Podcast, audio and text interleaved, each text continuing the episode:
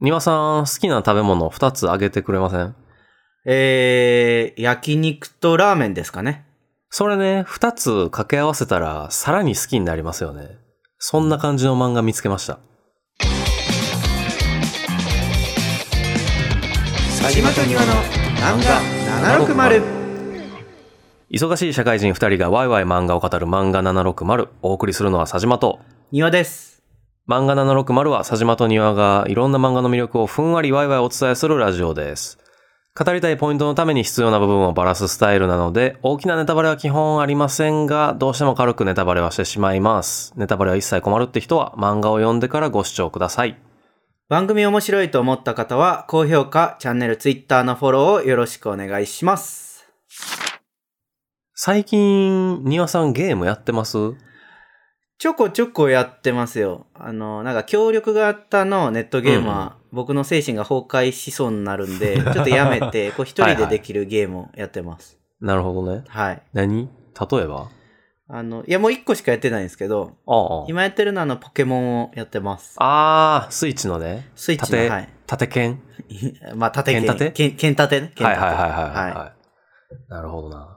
いや、僕ね、最近、い。うんうん。ゴースト・オブ・ツシマ、ちょっと話題になってるじゃないですか。あ、なんか YouTube の広告とかでも結構いっぱい見たそかうもそうそう。話題になってたなんかな、もう。はい。あれ、やってて、はい。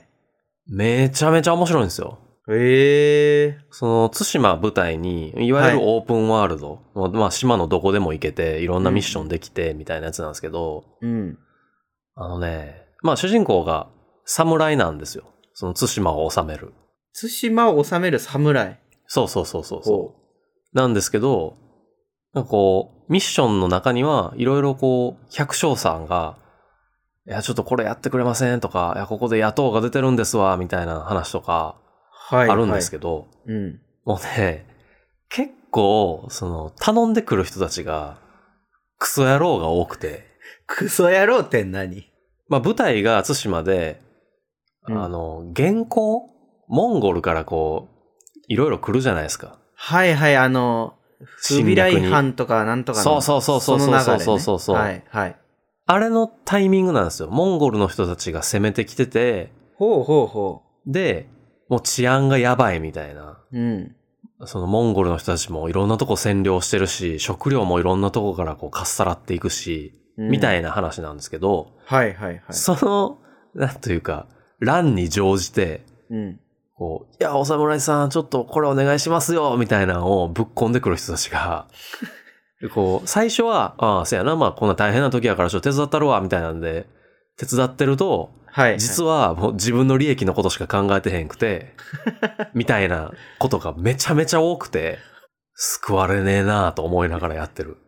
まあ、ね、荒れてるから心がすさんでるのかもしれないですけどね。まあ、なんか例えばね、うん。そのとある百姓のおばちゃんが、はいはい。あの、ちょっと野党に米取られたんすわ、つって。で、おうもうこれ以上食うもんがないんで、ちょっと、あの、取り返してくださいよ、みたいな言ってくるんですよね。なるほど。あまあ、それは許せんなってなるじゃないですか。そうですちょねっ。とじゃあ取り返してきたるわ、って。うん。あ、でもあの全然殺さな、殺しはしなくて大丈夫です、みたいな。はいはい。で、まあちょっとそれは分からへんけど、抵抗されたら殺すかもしらん から、もちろんそれはしゃあないで、みたいなことを言って、はいはい。その取り返しに行くんですけど、まあ結う局ん全員切り捨てるんですね。それ選択できるんですかいや、できひんできひん。もう戦闘になるから、もうそれはやるしかない。そう、切り殺すしかなくて、峰打ちシステムもないんですね。ないです、ないです。ほうほうほで、全員切り殺して、う。うん。で、米俵持って帰ったら、はい。あのーそれ結局、もともと取られたんじゃなくて、ほ。その百姓の人が、おばちゃんが、その人たちが米俵持ってるっていうのを知ってただけやったんですね。でも、野党だからいいでしょ、みたいうな。うわー。やって、おいってなって、お前ほんまみたいな。いや、侍側も今の、何罪、法律データ捕まりますけどね。いや、まあ、野党やから、多分な何かしらの罪を着せて、切り捨てごめんすることは多分大丈夫なんですけど。 まあ、どうなんやろね。なんかそういう話多いんですよ、結構。あの、そもそも、このゴースト・オブ・ツシマの、そうんの、大きなストーリーの話って、どこに向かっていく話なんですか、その、モンゴルを、モンゴルから来た人たちを撃退するっていう。ああ、そういう話なんですね。そうそうそうそうそう。モンゴル対、じゃあ、その、対馬のお侍さんってことなんですかそうです、そうです、そうです。えーで、オープンワールドだから、こう、自分で好きに選択肢が選べて、そうなんですで、メインのミッションは基本的にモンゴルの話なんですけど、こうんうう、んちっこいミッションで、えーまあ、野党と戦ったりとか、ああ。なんか俳句読んだりと か、いや、俳句読んだりはちょっとよくわかんないんですけ ど。まああるんですよ。心を落ち着かせないといけない時が、侍にはあるんですよ。なるほどね。はいはい。うんとかね、狐追いかけたりと か。きつ。何してるん精神を統一してる。まあそういうのがあってね。はいはいはい。で、収める人って大変やなって思ったっていう。うん、 なんか、ゲームへの感想がおかしい気がするけど。いや、こう、収める立場の人って基本的にやっぱ力を持ってるから、その力を利用しようと、 こう、するね。うんうんうん。善人の顔、皮をかぶった悪い奴らがいるんですよ。はいはいはい。でもその百姓とか切れないんですよね。民やから。切れないんですか、ほんまに。切れへん切れへん。僕、ちょっとその一件は、さすがにお前ってなって、はいはい。一応切ったんですけど、はい。まあ、ダメージ判定は出ないんですよ。その、当たり判定は出るけど、うあわーとは言うけど、別にダメージは食らわないっていう。 ー、なるほどね。それでちょっと僕はもう、手打ちじゃないですけど。まあ、それで、それで許したろかと。うん。一回切ったし。みたいなみたいな。ゲームです。。うん。魅力が伝わったのか伝わってないのかちょっと不明ですが いや、絶妙に嫌な話多くていいっすよ。そんな風な、あの、なんて言うんだろう。評判みたいな聞いたことなかった。初めて聞いた評判ですけど ね。まじか僕、嫁さんもやってるんですけど、嫁さんも、まあ、僕と全然違うルートでやってるんですけど、なんかあの、は胸くそ悪い話多いっつってて、でもおすすめなんですね。そう、でも逆にいい、逆それが。逆にって言ってそもうそっうてそうるし。そう。逆に。 そうね。っはい。ていう感じっすわ。はい。はい。皆さんもぜひ、ゴーストオブツシマ、もしまだやってない人がいたら、やってみてください。ほんでまあ今日はね、うん。まあ、我々、漫画760って、漫画って言うてもうてるじゃないですか。そうですね。だから、今までちょっと、アメコミいやアメリカのコミックですね。うん。を紹介するのは、ちょっと邪道かなと思ってたんですよ。うーん、そうなんですかね。うん。漫画じゃないかうん、うん、ら。ね。ただ、ここ最近、これの制約の抜け道を見つけましてですね。っうん。はあ、はていうのも、あ。はい。意外と日本で漫画化されてるアメコミシリーズがあるんですよ。アメコミが日本の漫画になってるってことですね。そうそうそうそうそうそう。うん。なんかもう、そのアメコミが漫画化されたっていうのがもうな んか、ちょっとよくわかんないですけど。まあね、アメコミって、キャラ結構固定なんですよ。いわゆるああ。ビッグなあ DC とか、マーベルとか、ほら、バットマンとかスーパーマンとかいるじゃないですか、スパイダーマンスとか。パベ、あはいはい、そうそうそう。そう、あそこら辺って、こう基本的にキャラ固まってるんで、それの、そのキャラを使った漫画っていうのが結構あるんですね。うーんうん。探してみると。はいはいはい。僕ほんまに何個かしかないと思ってたんですけど、意外とポロポロ出てきて、ええー。あ、これでええやんと思って。 これでええやんって何いや、アメコミ持ってったらなんか、ニワさんが心の壁作って、ああ、そういうのあるんすね、みたいな感じになりそうやけど、いや漫そんな画やったら、 ならへんって。漫画やったら、ちょっとこうね、押しても怒られへんのちゃうかと。もう僕は勝手にもうアメコミも漫画やと思って る人や思ったより心広かった ですね。やかましいけど、それはち ょっと。はい。アメコミ、僕は、バットマンの映画シリーズ、うんお前。昔やってたの、ティム・バートンとかのうんがやってた、あの、映画シリーズから好きになった口なんですけど、はい。で、アメコミ自体やっぱちょっと高いんで、あ一冊2000円とか3000円とかするのかなあ、そんな高いんすか結構するんですよ。あれ基本的に全部フルカラーなんで。あ、フルカラー、そらちょっと高いな。別にあの日本版が高いっていうわけじゃなくて、普通に向こうでもそれぐらいの。うーん。なんか向こうもね、ジャンプみたいな感じで、えーまず、そのペラペラのやつで売られるんですよね。う。はいはいはいはい。ペラペラ。ラでもうワンエピソードしかないみたいなやつ売られて、うん。で、それが何エピソードが溜まったら、もう一巻、つってこう、ちょっといい紙にカラーで印刷されたやつが出るみたいなうーん。のがあって、まあそれちょっと高いんですけど、はいはいはい。漫画はやっぱり一冊400円とかね。うーん、そうでというすかね。結構手に取りやすいっていう。そうですね。そういうのもあって、ちょっと高いっていうのもあって、僕あんまりその、アメコミ読めてないんですけど、原作。うそうねん。その映画はいっぱい見てるけど、その原作のアメコミっていうのは全然読めてへんくて、はいはいはい。アメコミファンレベルで言うと大体3ぐらいなんですけど、なんぼがマックスかわかんないですけど、まあとりあえず3として、はい。マックス1000ぐらい。1000ぐらいで僕3。しょぼすぎるやん。いや、もうほんまね、これぜ下目に言っといた方が、全然ね、なんか、後で叩かれたりせえへん かどこに予防線張ってんのかわからん けど。ら。はい。ちょ、先にね。うん。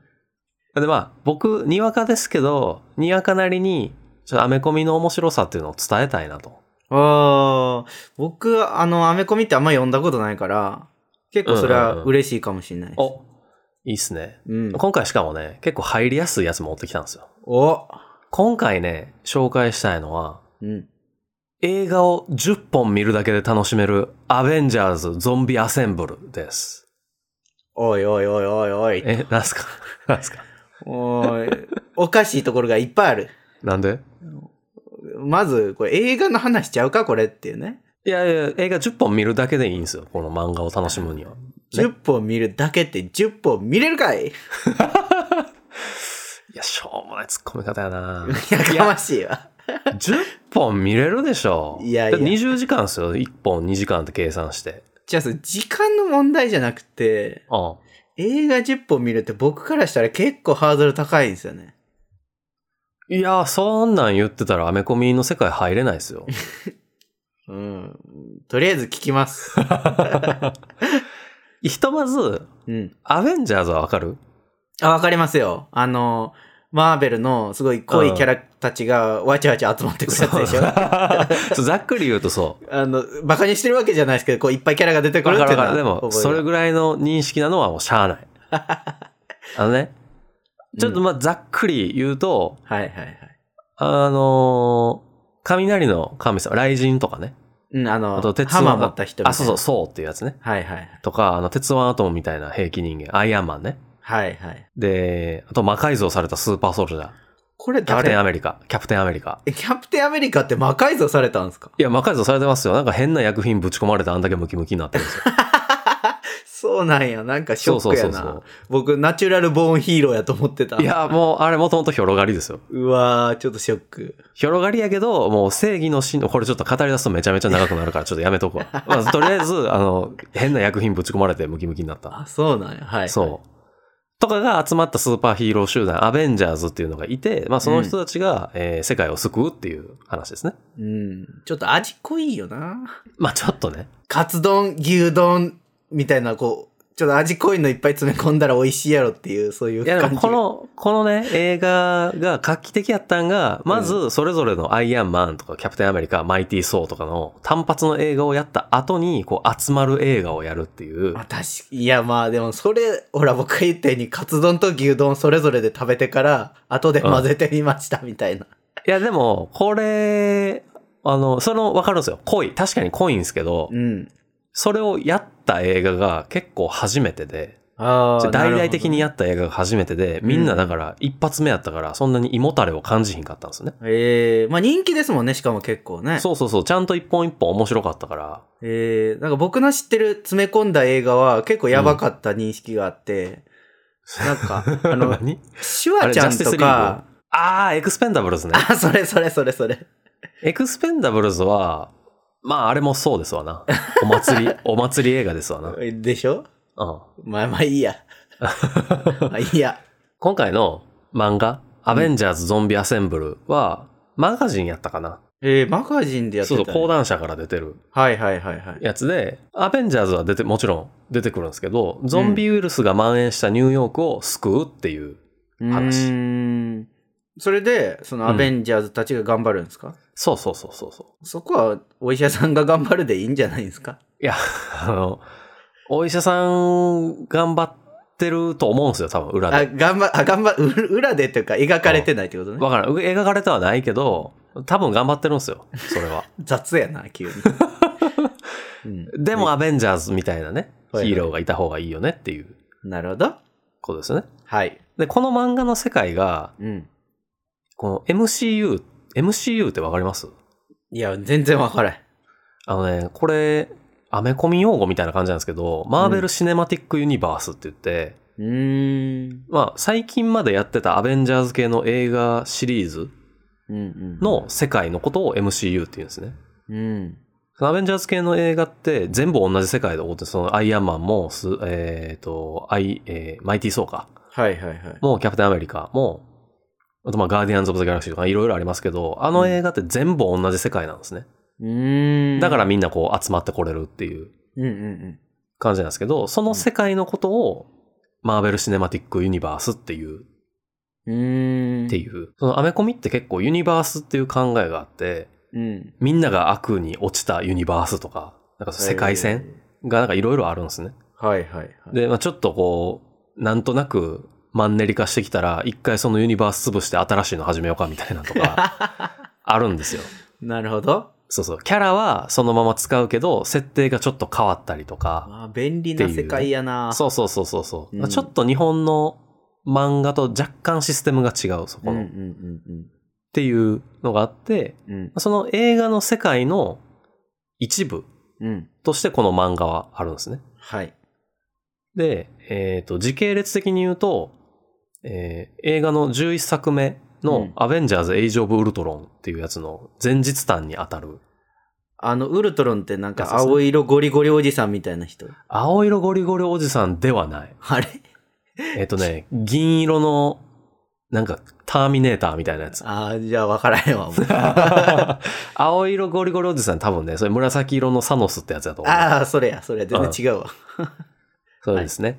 はいで、まあちょっとこれ、エイジオブルトロンはエイジオブルトロンでね、映画界隈では割とあの、日本の予告編がクソすぎるみたいなので結構話題になったんですけ ど、いやあの、ちょっと早く漫画の話行こう。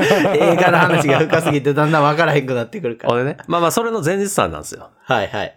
で、これ、日本オリジナルの話っぽくて、うんうんちょっと残念ながらね、あの、後に公開された MCU の映画と、ちょっと設定合えへんところとかは、あるにはあるんですけどうん。う、んうんでも、普通にこれ単発の作品としてすごい面白くて、うん。えー。で、この、ゾンビ界って結構本家のアメコミでは人気のコンテンツで、うん、っていうかなんかアメリカって言えばゾンビって感じするけどね。そうそうそう。ほんで、アメコミでも、とりあえずこいつゾンビにしてみよっか、みたいな、 その、なんつうの、スピンオフじゃないけど、はいはい。ゾンビ界みたいなのが、まあ、マーベルでも、あの、バットマンとかの方の DC でも、うんうん。いろいろあるんですよね。だからいろんなはいヒーローゾンビになるんですよ。っはいはいはい。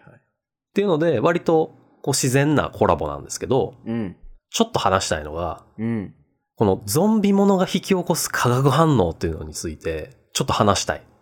どういうテーマやねっていうのもね、うん。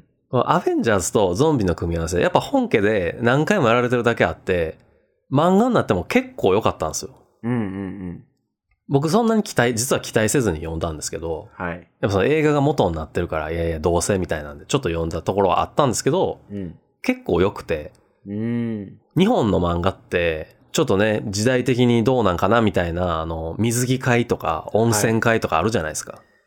まあその女性キャラクターのそうみそたういな、ね。そうそうそうそうそうそうそうう。んなん、か、その代わりに、もうぜひ、ゾンビ会っていうのを設けてもらいたいぐらい、ゾンビええなと思ったんですよね。それはちょっとよくわかんないんですけ ど。あの、その水着会とか温泉会の是非は、まあ置いといたとして、うんうん。ストーリーの合間にこう、ほんわかしたいから、そういう会が置いてあるのに、こう、ゾンビ会になったら心は落ち着かないでしょ。 いや、でも、こう、ゾンビや、ぐらいやったら対処できるかなみたいなのあるでしょその、例えばドラゴンボールとかやったらね。戦闘と戦闘の合間になんかゾンビ的なやつ出てきても、まあ、悟空とかだったら大丈夫やろみたいなのあるじゃないですか。何それ 日本のそのコミックというか漫画であんまりゾンビに対する耐性ってないでしょ。だいたい日本の漫画でゾンビ出てきたらもう世界終わりかけてるパターンがほとんどやと思う けど。まあでも確かに悟空がゾンビかとか言い出したらちょっとなんか、え、知ってんのみたいなとこあるよ。嫌やわ、それ。確かにちょっと嫌やな。うんまあまあでも、とに、とにかくこのゾンビ界っていうのは、割とこう漫画でも取り入れられるんじゃないかなと。うーん。まあそもそもね、さっき言ってたみたいに、ゾンビものとかゾンビ映画とかって、日本やったらそんなにまだ人気じゃないというか、うん。なんでアメリカの人そんな好きなんみたいな。確かにそれはあるかもしれうない。ん。僕もね、正直、ゾンビものとかゾンビ映画ってそこまでファンではないんですけど、うん。このゾンビアセンブル読んで、このすでにあるシリーズを、こうゾンビとコラボさせるってもうめちゃくちゃ可能性に満ち溢れてるなと。また危ない思想が始まったんだ いや、全然そんなことない。危険これ冷よ。静な分析なんで今回。うん、そうかな。際どい気がするわ。これまずね、まずね、はいこのゾンビ出てきたってなると、うん。このキャラの役割分担っていうのが結構明確になるんですよ。ほうほうほう。というのそのはゾンビって、うんまあ、出てくると一般人はもうみんなパニックになりますよね。それはそうですね。でも、こうヒーローとか、まあ、あとす漫画の主人公みたいな人たちっうん。て基本的にこう事態の収集に動くわけですよ。こうなんとかしようと。うん。で、こうゾンビを撃退するっていう一つの目標がこう、あるからこそ、まあ、戦闘役とか、戦闘班とか、うん。あと情報収集役とか、ワクチン製造する役とか、うん。こういろんな役割分担が生まれるんですよね。なるほどね。うんうん。こう例えばアベンジャーズやと、はいその情報処理に優れてるアイアンマンがこうやっぱリーダーシップを発揮したりとか、うん。あと天才科学者、まあ、あのアイアンマンも頭いいんですけど、うんその科学者として天才なバナーっていうあのハルクですね。緑の巨人。ハルクってもともと頭いい人なんですね。そうそうそう、あのね、ジキルとハイドみたいな感じ。うーん。普。段めっちゃ頭いい科学者やねんけど、怒るともう手のつけられへん怪物になるみたいな。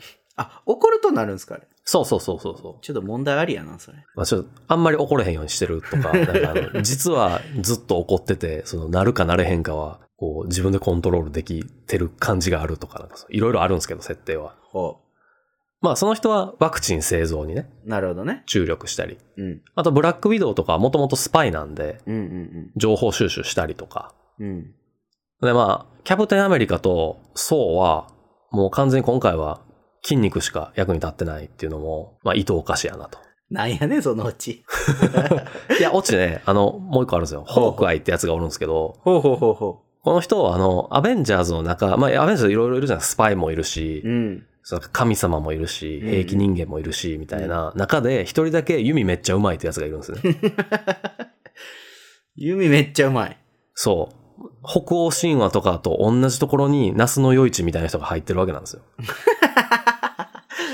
それ、立ち打ちできます結構活躍する。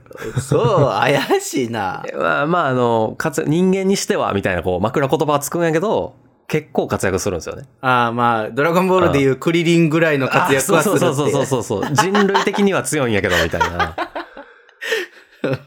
で、ホークアイはもうこの漫画の中でもね、相変わらず弓打つことしかできひんっていうう。わしかも、ーうんなんか途中で、あ、弓が足んねえぞ、みたいなことも言い出したりとかして、いやいや、ダサすぎるやん。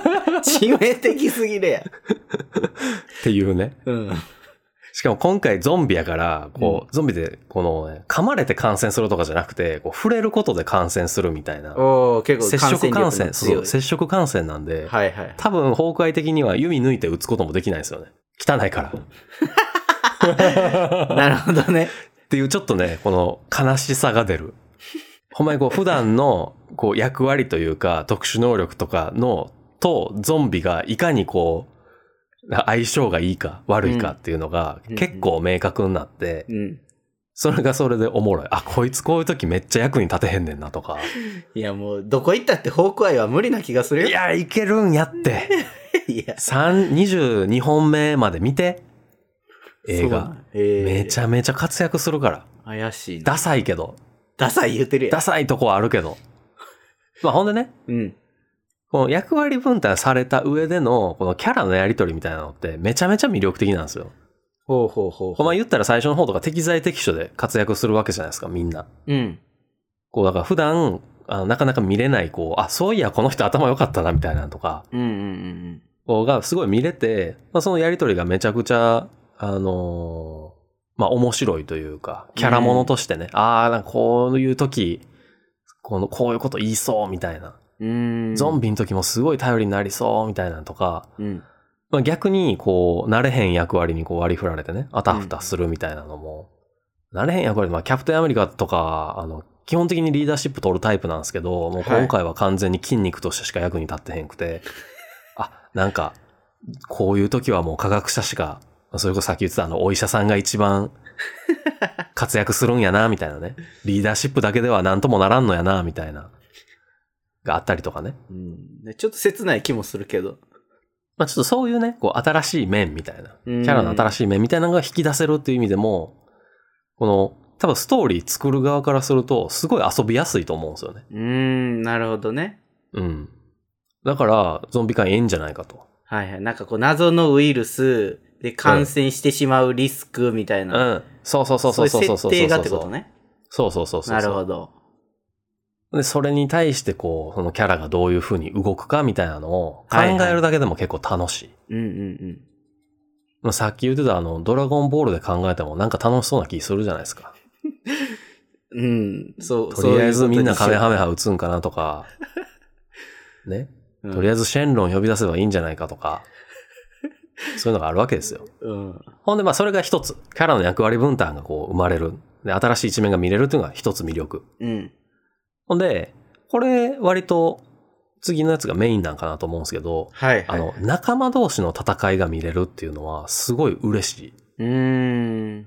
もう結局、味方でも、やっぱ誰かはゾンビ化しちゃうんですよね。うんうんこう、味方 VS 味方の構図ができるっていうのは、うん。うんやっぱそのキャラのファン的には、すごい嬉しい。確かにね、それはある。うん。まあね、今回の、その MCU に限っては、基本的にアベンジャーズ系って、あの、内輪もめしてるな時間めっちゃ長いんで、うん。その味方 VS 味方の構図って、ぶっちゃけ珍しくないんですけど、なんかあの、予告編でも喧嘩してるイメージすごいある。そうそうそうそうそうそう。うん。だからそんなに珍しくないんやけどうん、とはいえ、あ、こいつガチで敵になったらめちゃめちゃ強いやん、みたいな、うーんっ。ていう気づきがあったりするんですよね。はいはいはい。例えば、今回そのゾンビアセンブルやと、アベンジャーズで一番最初に感染するのが、雷神の僧なんですよね。あ、神様になっちゃうんだ。そうそうそうそう。これあの、北欧神話でいうトールですね。はいはい。僧が、いっちゃん最初に感染しちゃって、うん。するんやっていうのが、まあまあ、それはあるんですけど、はい。この人って、もともと、脳みそは筋肉と同じものからできてるし、うん。俺は腕の筋肉がめちゃめちゃ大きいから、つまり俺は知能派みたいなことを言う脳筋野郎なんですよ。うん。で、ゾンビになるとめちゃめちゃ厄介って いう。ただひたすら強いから。いやそうそうそーしかも触れられたら感染しちゃうんう。ですよ。そうだね。触れられたらやばいからもうとどめ置くしかないんですよね。 めんどくせ僕的に、このなんか仲間同士の戦いっていうか、こうあーってなったのがえ。う、ん。あの、ブラックウィドウ。さっき言ってたスパイの人ね。そうそうそうそう。このもともとロシアのスパイっはいはい。ていうこともあって、結構冷徹な面があるんですけど、うん。今回ね、あの、ゾンビになった一般人の頭を平気で銃でぶち抜いてて、うん。でも、アベンジャーズの面々は、こう、メンバーがゾンビになると、いや絶対にワクチンを完成させて助けてやるからな、みたいなこと言うんですよ。あ、メンバーがなるとね。そうそうそうそう。で、うんブラックウィドウもゾンビになるんですけど、はいはいはい。こう、やっぱ周りの人は、いや絶対にワクチン完成させてやるから、みたいな。言ってるんですけど、ブラックウィドウよく考えたら最初の方で一般人普通に頭ぶち抜いてたよ なって。しかもこれゾンビのその感染が始まるのが、トニー・スターク、アイアンマンの誕生日パーティーなんですね。はいはいはいはい。誕生日パーティーに来てた人やから、きっとアイアンマンに関係のある一般人。やのに、平気で頭ぶち抜いてて、これ大丈夫なんかなみたいなのがあったりする。僕はでもどっちかっていうとブラックウィドウ派ですよ。いや、そう、正しいんやけど、うん。こうなんか味方同士、ほんまにこうメンバー同士になると急にこう、いや確かに自分たちも危ないんやけど、でも仲間の命も助けなきゃ、みたいな。こう、味方やから殺されへんねんけど倒さないと、みたいな、この絶妙な緊張感みたいなのが。まなるほどね。あちょっと話それましたけど、あうの、ん普段こう見られへんマッチアップが見れたりとかするんですよ。うん。あ、この人対この人ちょっと見たかったな、みたいな。っていうのがあったりして。まあそこは、めちゃめちゃキャラものの漫画とかでも、応用効くんちゃうかな。なんなるな、このゾンビ万能 説。これゾンビ、ゾンビ感良くないですか割と。ありでしょうーん。まあ、いいや、次行こほんでね、これ、あの、なかなか結構見過ごされがちなんですけど、はいはい、はい。めちゃめちゃ大事なのが、うん。ウイルスとワクチン万能説っていうのがあって、はいはい。これ、ゾンビ界をやる上で、いっちゃん大事なんが、こううん収集をつけないといけないっていう。うん、そうですね。例えば、今回のゾンビアセンブルでもそうですけど、こう、この人死んじゃダメっていうのがもう決まってるわけじゃないですか。そうですね。映画にみんな出てくるから。そう、死んじゃったらそのストーリーがおかしくそなうっちそゃううかそら。うそうそうそう。オリジナルキャラとかはまあ、さておきに、はい。基本的にこう、現状維持に努めないといけないわけですよ。現状復帰しないといけないわけですよ。うんうんでも、ぶっちゃけゾンビウイルスの設定とかって、うん。うん。もう正直、物理法則ガン無視じゃないですか。うん。例えば、バイオハザードとかでもね、うん。バイオハザード5とか6とかやったかな。でも、なんかウイルスに感染すると、体めっちゃデカなったりとかするんですよ。はいはいはい。でも物理法則を考えると、そのでかくなった分ってどっかから取り込んでないとあかんのに、別にどっかから取り込んでる感じでもないから、うん。つまりそれは単純に膨らましてるだけでは、みたいな。めちゃめちゃ密度薄いのでは、みたいなのがあったりするんですよね。うん。だからもう、そういう物理法則は基本的に無粋というか、はいはいはい。聞いたらあかんとこじゃないですか、それ。そうですね。うん。物理法則無視してても許されるんですよ。はい。結局。うん。はい。だから例えばね、ゾンビ騒ぎの時になんか死んじゃったけど、まあそのウイルスの再生能力と、あとなんかワクチンのおかげで、こうなんとか生き返ったと。うん。ほんで結局被害ゼロでしたね、みたいな、すげえ無茶な帰結の仕方でも、多分なんか許されるんですよ。うん。で、今回も、目取れたりとか、腕もげたりとか、しても、うん。結局元に戻さないとあかんわけじゃないですか、映画に向けて。うん。そうですほんね。で、それも、あのね、ウイルスとワクチンの設定で、なんか全部元通りになりました、みたいな感じ出 してて。で、その設定がね、あの、ストーリー展開上、めっちゃ生きるとこもあるんですよ。なるほど。おー、みたいなとこもあるにはあるんですけど、うんうんうん。なんか、いや、目取れたの帰ってくるみたい な。ほんまにみたいな。ねちゃんと取れた目は、あの、ちゃんとガーゼに包んで、あの、冷やしてみたんでそうそうそすよ、うちゃんと。いや、冷やして、捨てて た。それあの、元に戻るっていうのも、その、埋め込んで元に戻ったんじゃなくて、再生するんだ。再生した。生えてきた、また。なるほど。どうなんっていう、そういうなんか変なん混じってへんみたいな。 まあでも、こういうね、無茶な設定も許されるっていうのは、この漫画とかでゾンビ会やるときも多分めちゃめちゃ役に立つと思う。そうなるほど作りやすいと思う。作者的には。うんうん。はい。だからね、まあこれ、これらのこの要素があるからして、うん。僕はゾンビ会、漫画ももっと活用するべきやと思い ます。なるほど。全然しっくりきたのか来てないのかわかんないですけ ど。楽しそうでしょでもゾンビ会。まあ楽しそうではあるんですけど、ちょっとね、うん今回の話聞いてて、一個だけ思ったことが実はあって、はいはいはちょっとね、長くなりそうやから、言うか言わないか迷ったんですけど、どうしてもちょっと言いたくて、い。なあ、言ってくださこれ、ゾンビの設定を入れると、こううん漫画面白くできるって話やったじゃないですかい。。そうですよ。これね、うん。あの、ゾンビの設定を入れてなくても、うん。同じような展開を作れてる漫画あるなと思って、おさっき話に出てたドラゴンボールって多分これ全部やってるんですよ。嘘 やん。多分全部マやっジてかるんですよ。マジやってたまず、最初のキャラの役割分担って言ってるけど、あはい大体もう敵キャラ倒すのは決まってるじゃないですか。はいはい。で、後方支援係 は、まあ後方 後方支援をしてくれるわけじゃないですか。はいはいはい。、で、ちょっとあのシステム的なところで言うと、あのブルマとか、うんうん。あのブルマのお父さんとかがこうトレーニングシステム作ってくれたりとか、うんうんうん。みたいな役割分担があるわけじゃないですか。はいはいはで、仲間同士の戦いも、い。うん。はいほら、魔人ブー編であったじゃないですか。はいはい。ベジータがね。ありましたね。そう。これゾンビじゃなくて、相手にこ う、洗脳されるみたいな設定あああああで。で、こう、最後のウイルスばワクチン万能説は、あうんドラゴンボールですよ。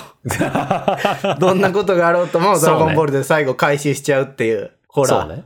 全部実現してる、これは。それ確かに実現してるかもしれないですけど、うんだって見た目、うわーってなんないでしょいや、別に見た目うわーって なる必要性ないでしょ。何なんすか、それ。いや、そこ結構大事ですよ、ゾンビでは。あゾそのゾンビでは大切やけどね。ゾンビものではそこも、まあ、ちょっと今回言いそびれましたけど魅力の一つなんで、 謎やわ、それ。こいつゾンビになるとこんなんなんねや、みたいな、あるわけですよ。それちょっと、なんていうか、グロが好きな人でしょいや、グロくなくてもいいんですよ、ぶっちゃけ。あグロくなくてもいいんだ。うん。え、こいつなんかゾンビになると超巨大化すんのとか、え、なんか爪生えてんねんけど、みたいなのあるわけじゃないですか。なるほどね。ただ単にこう、腐敗するだけじゃないってこと。ああ、でもそれも言ったらあれなんか、スーパーサイヤ人とかでこう、携帯変化して、うわ、こんなんなんねやみたいな、なのか。もしかしたらドラゴンボールが最強なのかもしれない。まあね。ただでも、そこをちょっと一個言っておきたいのは、うんドラゴンボールと同じようにこう、設定でそういうことをやると、え、これ結局ドラゴンボールのマネーやんみたいになるわけじゃないですか。なるほどね。最終的になんか、シェンロンみたいなやつが直すみたいなのあると、え、ドラゴンボールじゃねえかみたいなね。うんうんうん。ただでも、ゾンビ界っていうのは、やっぱゾンビっていう、こう、一般的な、普遍的なものが元になってるから、別にパクリでも何でもないんですよ、これ多は。分ゾンビが普遍的になってるの映画民だけやと思う けどね。 いや、結構、日本でもなんだかんだゾンビって言うとわかるでしょ、だって。まあ、わからんくはないかもしれんけど。だからゾンビ界、そのね、うんあの、設定が、設定に行き詰まってるとか、うん。ちょっとなんか次の、あの、アーク、次のショーに行くまでに、うん。なんかこう一発挟みたいみたいな思っている筆者の方々、作者の方々は、ゾンビ界ぜひおー入れてほしい。ゾンビ界を広めたい僕 は。水着界とかの代わりに。どうすんねん、漫画でゾンビ界ばっかり入るようになったらいろんな漫画で。 またゾンビ界やんってな る。それこそ水着界とかと一緒のレベルになるかもしれん。いや、いいですよ。水着界は、でも、その女性がね、嫌な思いすることもあるけど、ゾンビ界は別に誰も嫌な思いしないんですよ。ほんまかなまあ、結局、この、アベンジャーズゾンビアセンブルは、僕、MCU めちゃめちゃ好きで、あの、毎回映画館行ってるんですけど、うんうんその映画ファンからしても面白いし、うん。うん。まあ、映画ファンなら逆にあの楽しめる部分とかもめっちゃあるんで、うーん。すごいいいなと思ったんですよね。うんうんここまで、えっ、とね、10本か。さっき言ってた10本見てたら、違和感なく入れると思いますうしん。、はいはい。めちゃめちゃ細かいこと言うと多分絵柄の好き嫌いとか、うんそのキャラ解釈でこのキャラはこんなこと言わないみたいなとかあると思うんですけど、はいはいはいはい。